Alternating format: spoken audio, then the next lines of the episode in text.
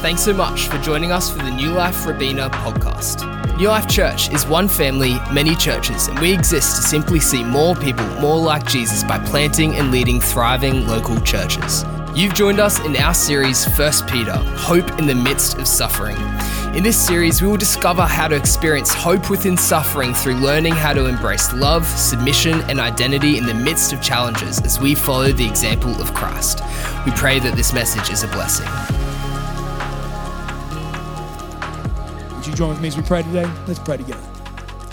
Gracious God, I thank you so much that we can gather today, whether we're online or in the room, that there are men in this room right now who they could have been having brunch or breakfast in bed, but they've chosen to prioritize you because, God, you are worthy to be prioritized. You're fa- you, you are worthy to be worshipped. And so I thank you not only for the men in this room who have rocked up today, but we thank you that we have a God worthy to be praised. And as we come before your word, would you still our hearts to hear your voice? Would we be shaped and formed and molded in your image? Less of me and more like you. In Jesus' name. And all God's people said, Amen. Friends, we've got the youth in the room today. Can we here have a round of applause for the teenagers who are staying in today? Some of you teenagers are like, ah, it's Father's Day. I was hoping for give my dad a break from me. Now he wants you to sit next to him and remind him the whole way through the sermon to listen. Just nudge him if he looks like he's nodding off at any stage. Friends, um, we want to like step back into our series of 1 Peter. And to do that, uh, I want to talk a little bit about the state of Christianity in the West. The state of Christianity in the West. It's actually pertinent that the youth are in the room today because what we're about to talk is the future of the church that you're about to inherit. If you're a teenager, this matters to you because your parents are laying a foundation for the church and faith that you will one day lead. Thank you for being with us. For the rest of you, there is a stark reality we need to come to face with. In 2021, the census data was released. Uh, we had census a year later than usual because of COVID. 2021, we ran census, and census data came out and told us that Christianity as a religion makes up 43% of the Australian economy. Uh, not the economy, sorry, that's the wrong word, of the Australian landscape. And that the other the other percentage is made up of all bunch of other religions. Now, we're still the majority faith of Australia. But we also found out that 38.5% of Australians now declare no religion at all. Now, that's a stark reality when you go back just five years earlier, 2016, when it was 52% of Australians identified as Christians and 30% of Australians identified as no religion. And it's actually been that way for years. There is a trajectory of Christianity in this nation which tells us that if the trajectory continues by the next census, which is in two years' time, by the next census, that Christianity will be a minority faith in Australia. Christianity in our lifetime will be a minority faith. We have never, there is no generation in this room that grew up in Australia that has ever known a nation that they've lived in where Christianity has been a minority faith in Australia. It's the stark reality we encounter today. And yet, the, the problem with it is, is that we can actually be deceived by groups that we're in. Even this church, we can look around go, there are hundreds of people here. There are hundred people joining us online this morning, and we can fall into the deception like, well, it seems like things are going pretty well. This is rare in our nation. Churches are on the decline. And the problem is, is that most commentators and theologians seem to think that the church is unable to recognize it. One theologian says that the church is a little bit as it's almost as if that the cleaners have left the building, the security guards have turned out the lights and locked the doors, and the wrecking ball waits outside for tomorrow's demolition work. But even so, a few men and women in purple shirts still huddle together in the dark stalls, chatting excitedly about all the great op- operas that they're going to one day sing on the stage man named David Mills wrote that as a kind of stark reality of what it looks like for Christians to be unaware of the trajectory of faith in our nation. I say this today because, hey, happy Father's Day. What an encouraging way to start the message. But because we have an opportunity before us as much as we have a threat. We have to ask this question in our time How do we live? How do we live in a nation where Christian morality is no longer assumed? How do we live in a nation where we're not convinced or sure that religious freedom will continue? What do we do when we're not even in control or aware of the educational freedoms that our children are going to grow up under? What do we do as Christians? We've never faced this before, or have we? And that's where the beauty of God's word comes in. Because in the book of 1 Peter, the Apostle Peter writes to the church in Asia Minor, who are a minority, who have no religious freedom.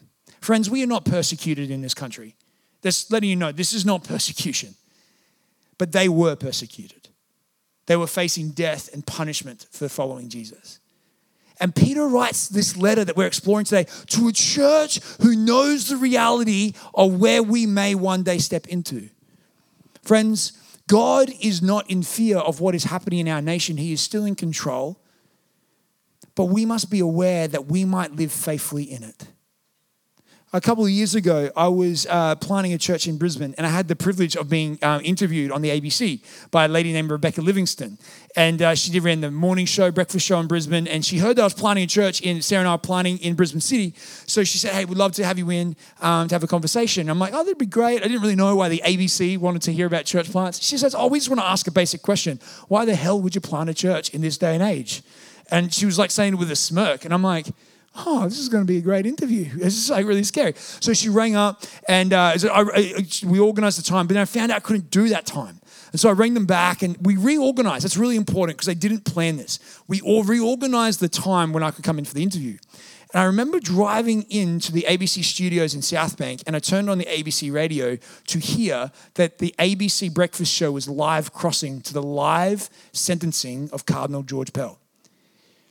And so I'm about to walk into an interview where they're crossing back and forth between the life sentencing of Cardinal George Pell and they're going to chuck a conversation about church planting in the middle of that. And I just start shaking. I'm like, God, what are we going to do? Like, and it was, it was, it was heavy. It was hectic. It was, it was a, it was a massive time for our nation. And there was this moment where I remember this juxtaposition of how the world sees the, the faith and the church and the institution of the church being compared to this new fledgling thing that my wife and I were trying to do in Brisbane. We're like, we don't even know if this thing's going to work. Don't hate us before we've even begun. And she asked me this question. She said, Why would you plant a church when actually all the statistics tell us that people are leaving Christianity and the church in droves? And I thought, man, that's a good question. I just remember the Holy Spirit inspired just this thought. I said, I actually don't think Christianity is on the decline. I think nominal Christianity is on the decline. I think Easter and, Christian, and Christmas Christianity is on the decline. Christianity as a convenient option is on the decline. But I say, I think what you're going to see is people who are followers of Jesus, that's going to grow. But there's going to be a whittling away of people who are only Christians because it's comfortable, because it's easy. And just, this hope came into my heart again of going, I don't believe the narrative is that Christianity is on the way out. I believe discipleship's about to get real following Jesus is going to be important. Teenagers, in your time, your generation is going to show a world or need to show a world what it means to follow Jesus when, it, when, it, when it's no longer convenient or comfortable to wake up on Sunday mornings or rock out your faith or follow Jesus amidst the social pressure of our age. And my hope and my prayer is that we would gain encouragement from the book of 1 Peter. This is why when Stu came and spoke last week was so powerful when he said God has given you an identity, He's given you a tribe, He's given you a purpose. And it was a great message. Go back and listen to it. But, but the only issue with that message is sometimes we've got to contextualize it well because the new identity we have doesn't make sense to the world. You're a royal priesthood, a holy nation, 1 Peter 2, verse 9 says, a chosen generation, God's special possession. There is no workplace in Australia that's secular. If you walked in and they said, hey, you know, how are you? And, and why are you a Christian? Because I'm a royal priesthood. I'm a holy nation, God's special possession. No one's going to be like, awesome. That doesn't sound like a cult, right? So, how do we live? That stuff's true, but it's not easily understood. And see, I believe God writes to the early church and says, Hey, you are a royal priesthood, a holy nation, God's special possession, His chosen generation. But now let me tell you what it looks like to live in the world. And today I want to answer the question, or begin to. Part two will be next week. What does it mean to live a beautiful life? that leads people to glorify God.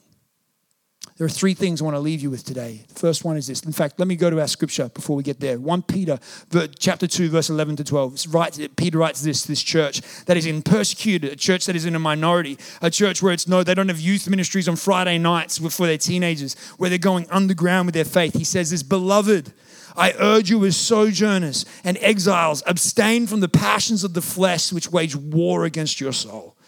Keep your conduct among the Gentiles honorable, so that when they speak against you as evildoers, they may see your good deeds and glorify God on the day of visitation.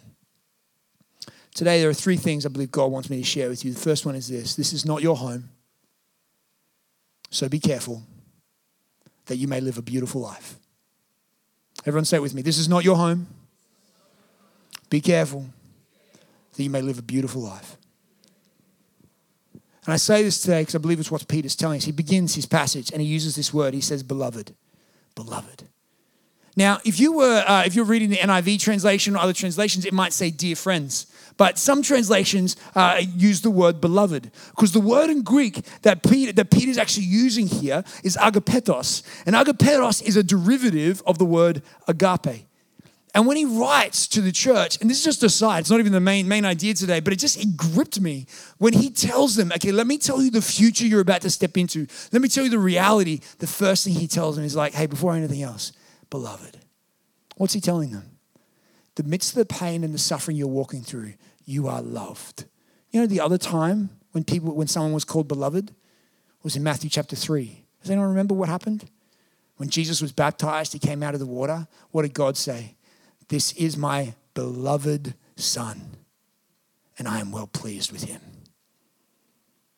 And the beautiful truth today, friends, is that there's a, there's a hope we have that if you are in Christ right now, whatever you've done, wherever you are, whether you feel it or not, let me tell you, God looks at you and He says, You are my beloved. Would you be loved by me today? And there's somebody in this room right now that has forgotten the love of God that has forgotten the overwhelming power of God's love to comfort you and hold you when you can't hold on to Him. And the word He would give you today is not do better, try harder, but you're my beloved. One of my heroes, Henri Nouwen, says this Every time you feel hurt, offended, or rejected, you have to dare to say to yourself, These feelings, strong as they may be, are not telling me the truth about myself. The truth, even though I cannot feel it right now, is that I am the chosen child of God precious in God's eyes, called the beloved from all eternity and held safe in an everlasting embrace. There's a whole sermon series we could do on just that word alone. But today I want to keep moving. But first, you are God's beloved. And when Peter writes a challenging word to the church in Asia Minor, he says, Beloved, listen in. I urge you as sojourners and exiles. I urge you as sojourners and exiles. He seems to go from you are well loved, but now let me tell you what your status is in the world. You're a sojourner or an exile. Now, this word sojourner is not one, I mean, when was the last time you heard someone say, hey, that guy looks like a sojourner? We don't hear that word a lot. If you read different translations, some of them might say foreigners and exiles, other translations might say the word aliens and exiles. Now, what is Peter saying here? A couple of years ago, when I, back in '99, I had the privilege to go to America. I don't think it's this way anymore, um, but back when I traveled to America, there was this moment when you go through customs in America. Going through customs in America is like going through customs in no other country in the world. It is, it is an experience. You go to Australia, and it's really quite simple. They have two signs. They say Australian passport holders and non Australian passport holders. It's like, oh, yeah, great. I have an Australian passport, or you don't have an Australian passport form the line. Not so much in America. In America, when you're going through customs, it says American citizens. It's almost like, you know, they've got bands welcoming people home. Everyone's high fiving each other. We're like, yeah, land of the free, home of the brave. And then over here on the other side, American citizens, we have this one word aliens. Legit. Does anyone else remember this when you used to travel to America? Aliens. So it's like you're either an American citizen or you're an extraterrestrial. What were they saying there? They're ultimately saying this Hey, these people over here, this is your home. Welcome back. Isn't it great to be here? These people over here, they're saying, Welcome to our home. This is not your home, though. Don't you come here illegally, right? Like there's like this sense where it's like, that's, they're, they're very clear about in and out, which makes it even more interesting that that's the language that Peter uses. What does he say to the church in suffering, in pain, as a minority? Does he go, guys, you, it's going to be okay, everything's fine? He goes, let me urge you as aliens and exiles. It's like, oh, steady there, Peter. You look like an alien. I'm not an alien. What is that about? Peter's actually offering them a hope. If to have the word alien over the sign means that America is not your home, what is he telling the church? Where you are right now, this is not your home. This is not your home. Now, some of us in this room, we're like, Michael, I, don't, this is not as comforting as you think it is. Why, why is this a good thing? Think about what they're walking through pain, oppression, persecution, suffering. And what does Peter say? Let me give you some good news. If you're not comfortable, if life's not going the way you want it to, it's okay. This is not your home. You're living in a foreign land. Was he telling people in Asia Minor to come back to Jerusalem? No, no, no, come back to Rome. No, it's not about a geographic location, it's about a spiritual reality. What's he just done? Pastor Stu last week preached a phenomenal message where he told us we have a new identity, royal priesthood. But what does he also tell us? You are a holy nation. In verse 10, straight after that, it says, Once you were not a people, but now you are a people. Once you were not a people, but now you are a people, which means what? Friends, if you're not a Christian today, or if you are a Christian, let me tell you, tell us all what happens at the moment of salvation. You go from being someone that is identified by your race, by your gender, by your class, and by your status, to now having a superseded identity that trumps your race, that trumps your gender, that trumps your status and your background. Your new identity supersedes it, and that new identity is you are a son and daughter of God, a holy nation, God's special possession, God's royal priesthood. You're part of a new kingdom, which means you're a citizen of a new heaven.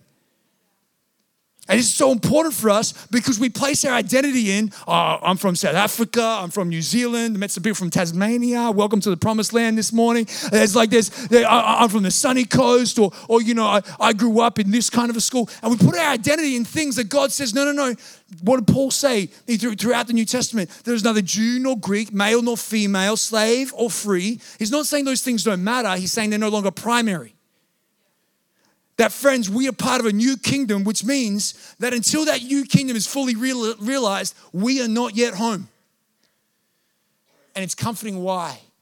Because if we're not comfortable, if things aren't okay, it's not the end of the story. We've been living in the privilege of Christian culture, which has hidden a weak discipleship and apathetic following of Jesus for too long.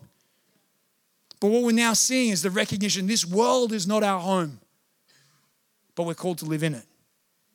And this is the narrative of the Israelite nation. If you look back, that word exile is so important. It begins back in Genesis chapter 3. What happens? Adam and Eve chilling out together at home with God in loving and trusting relationship with Him. It's amazing. But then what happens? They break their trusting, loving relationship. So what, what do they become? They are exiled from the Garden of Eden. They have to leave home.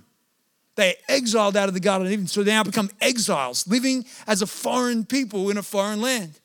So what does God now do? He continues to redeem the story. In, the, in Egypt, he takes the Israelites out of Egypt, says, I'm going to take you to your promised land, your home. And they're in that home and things are going okay for a bit. But what happens? They sin, they fall short, they, they cut off relationship with God. And so what happens is that the Persian Empire, the Babylonians come along, they take over Israel, and they take a bunch of the Israelites as exiles back to Babylon. It's the repeated cycle of the Old Testament from being at home to exile, home to exile. And so, what ends up happening is that most of the Old Testament ends up actually being written by faithful men and women of God in exile, away from home. And this is comforting why. What Peter is saying to them is this Friends, you may look at your world right now and it may not feel comfortable, it may not feel like everything is okay. That is the story of God's people that we might long for a better kingdom, a better hope, and a better future. Can I tell you who this will actually be comforting for today? There are some people in this room right now who are walking through abject suffering, pain. This isn't good news to someone that just bought a Tesla yesterday and things are going really well in their life, like their investments are going good. Nothing wrong with Teslas. Shout out to you. Thanks for caring about batteries. But there's like there's like this moment where like those people who understand this are those who are actually really struggling. And when someone goes, This is not your home, they're going to go, Thank God. I don't want to stay here. Because we all know what it's like to not be at home, right? I don't know about you, but for me, it's all the intimate things when I travel. I'm a worse aware that I'm not home when I hop into bed at night because the bed's not fluffed right. I don't know what the word is. Fluffed is the best way I can come up. You know what I mean? Like it's just like this this spring isn't in the right place. Or like for me, it's the toilet seat. I don't know what it is, but there's something really lovely when you get to go home and use your own toilet seat. Don't pretend like you don't know what I'm talking about. Every service, people like, not laughing at that, Pastor. I'm not asking you to laugh, I'm asking you to amen. Amen. When I get home from a long trip, what do you do? It's the toilet. And you're like, this is how it should be. This way. The toilet, people like that, shower. And I highlight this because I think many of you are experiencing the fact that this world's not your home because the toilet seat doesn't feel right not the proverbial, like the proverbial toilet seat. You look in the world and what's going on right now, the Maui fires. Tragic. Some people have gone and seen sounds of freedom, being awoken to the idea of child trafficking in our world. Like there's horrors happening in our world around us. And if we were to say, Isn't it great? You're at home. This is the way things are meant to be. You'd be like, No, it shouldn't be. This is good news, friends. This is not our home. This is not the way that God wanted it to be, so we can hold to that truth. But here's the other thing let's stop chasing comfort, trying to make our lives feel better, that we'd be satisfied where we are when we're meant to long for a kingdom that hasn't yet been fully realized. This is why C.S. Lewis, he writes this, this beautiful thing. He says, if I find in myself desires which nothing in this world can satisfy, the only logical explanation is that I was made for another world. So, as Christianity becomes a minority faith in this nation, we can hold on to the truth. Well, we were never making our home here. Alistair Begg goes on, he says this Christians are increasingly going to be seen as different and not in a good way. We are increasingly going to have to choose between obedience and comfort. The next decades will not bring apathy to the gospel, but antagonism. He goes on to say this, but God's kingdom is unsmashable and it has an embassy in your neighborhood that we call the church. When you're overseas, why do you go to an embassy? Because you want to see people from home. You want to see people that know your language, speak your accent, can help you with your visa or your passport, can understand your culture so that you can go back out into the world that is not your home and live as a called out people. Friends, when we don't rock up a church, we forget what home sounds like. We forget the accent, we forget the grace, the mercy, and the compassion, and we begin to look like the rest of the world. So, how should we live if this is not our home? Well, Paul goes, not Paul, we talk about Paul a lot, but Peter, it's Peter. Peter goes on to write this abstain, he says. Abstain from the passions of the flesh which wage war against your soul. And, and this word abstain is really important. When the Jewish people were in exile, there were two kinds of people. When they were in Babylon, there was this one kind of group over here who were like, we hate Babylon and everything they've done to us. They killed our families, they robbed our childhoods, so we're gonna fight. We're gonna be aggressive against Babylon. And then there were these Israelites in Babylon back in the Old Testament who were the other side. They were sycophants of Babylon. They were like, we love Babylon. These guys are really great. They're really powerful. They beat us, so they must be good. Let's join them. Let's worship their gods, take on their culture, and do whatever they do. Two polar opposites abject loyalty or abject aggression. And, and, and the problem, what, what Peter's writing here is he's saying there's a danger, friends, when you don't realize this is not your home, you begin to become loyal to the culture that you're in and you become like the culture you're in. Which means that we say more people more like Jesus, but actually, if we're honest, it's more people more like the Gold Coast. More people more like Instagram. More people, more like whatever image we have in front of ourselves in this moment. And Peter's saying the reason this is, is because the desires of your flesh, the passions of your flesh, are most easily and the most easily fed by the things the world offers you. Immediate sex, immediate uh, satisfaction of our greed, our ambitions, our need for power. The world offers it to us because, yeah, we can make this so easily. And we satiate our hunger feeding off junk food, but like we all know about junk food is that it does have an effect that lasts for a long period of time, even though we don't see it immediately. So Peter's saying, be careful of that. Friends, there are some of you in, our, in this room today or online that for too long you've allowed culture to shape you. And if I were to ask you, do you look more like Jesus or the culture? It'd probably be the culture. Because we've signed ourselves away to Babylon People are like, I've never been to Babylon. Where's that? It's, it's a biblical motif for the powers of this world that seek to squash out our religion and our faith in Jesus Christ by offering us money, greed, power, sex, and anything our heart desires as long as we forget about Jesus. And Peter writes, he goes, guys, don't forsake your inheritance by being so easily satiated. A good friend of mine, C.S. Lewis, goes on and he says this. It would seem, that was a, was a bad joke. C.S. Lewis is not a good friend of mine. It would seem that our Lord finds our desires not too strong but too weak. We are half hearted creatures fooling about with drink and sex and ambition when infinite joy is offered us. Like an ignorant child who wants to go on making mud pies in a slum because he cannot imagine what is meant by the offer of a holiday by the sea, we are far too easily pleased. Some of you here today, and the truth is, you're just far too easily pleased, but you're eternally thirsty and you're hungry. And you keep eating at the buffet of the culture around us, wondering why you keep having to return and return and return because you're never satiated, you're never full.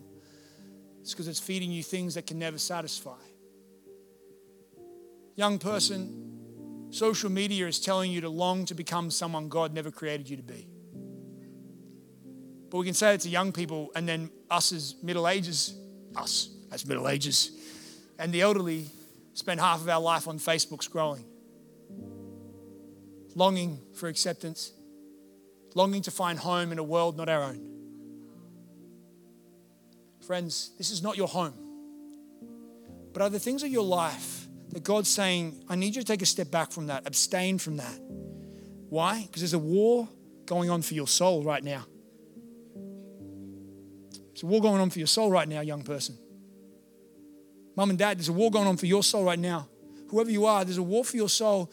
And it's all about us being awake enough to go, I don't sign my life away to become like Babylon. I want to become like Jesus. What are you taking a step back from that you take a step into discipleship with Christ? And Paul, then Peter finishes it like this. He says in verse 12, Keep your conduct among the Gentiles honorable, so that when they speak against you as evildoers, they may see your good deeds and glorify God on the day of visitation. This is, this is good translation, but the NIV actually goes a bit uh, further. It translates it like this It says, Live such good lives among the pagans that though they cause that though they accuse you of wrongdoing wrong they may see your good deeds and glorify god on the day he visits that word good lives in greek is actually kalos and kalos means beautiful. What, what's Peter saying? Live beautiful lives. Live lives of such beauty that they look at you and go, How come it all works out for you and you don't follow our formula? Why is that the case? It doesn't make sense. See, friends, there are two ways to live in the world. There's this way to live over here as like an aggressive Christian that's like, I'm not taking part in anything. You know, we talk to our kids, don't talk to Johnny because we all know Johnny goes home and watches Harry Potter, and there's no Harry Potter in our household, right? And like we live as these like aggressive like Christians. I realize people aren't laughing at that joke, and that's probably because we're actually having those conversations at the moment. I'm not. Anyway, I'm just saying like we have this aggressive thing. Like in the 90s, I don't know if you remember this. I was like three, but in the 90s, where we all like went and burnt our non-Christian CDs. Do you remember that?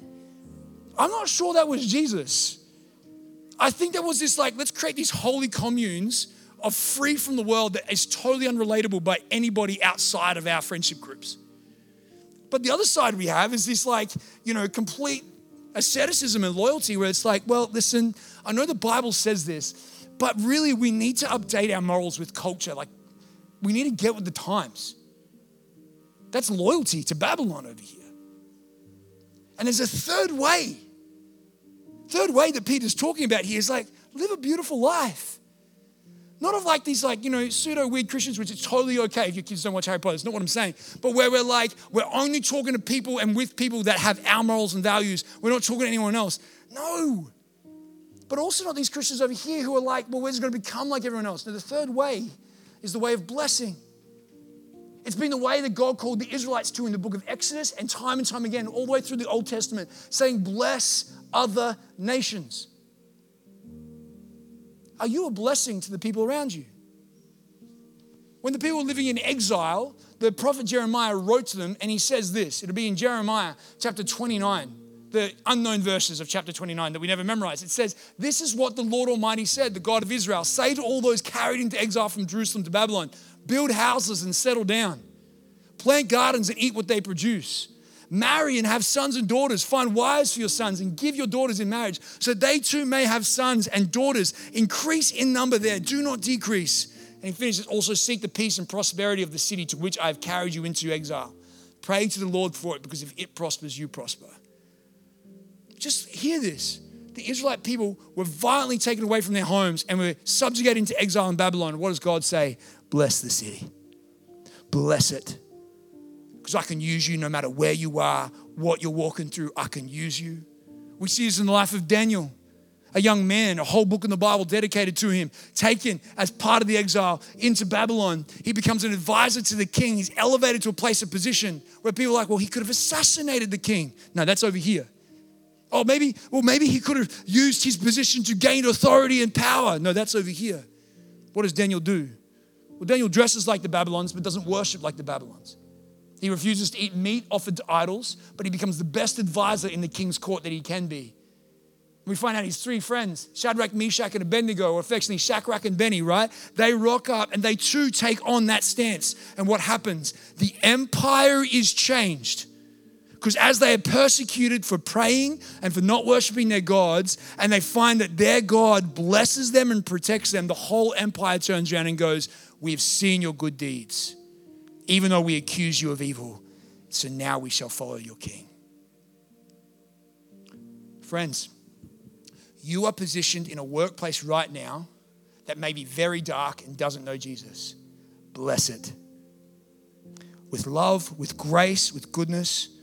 If your tea room is filled with isolation and politics, bake cupcakes and hand them out. You're like, oh, I don't think that's what God's. Bless it.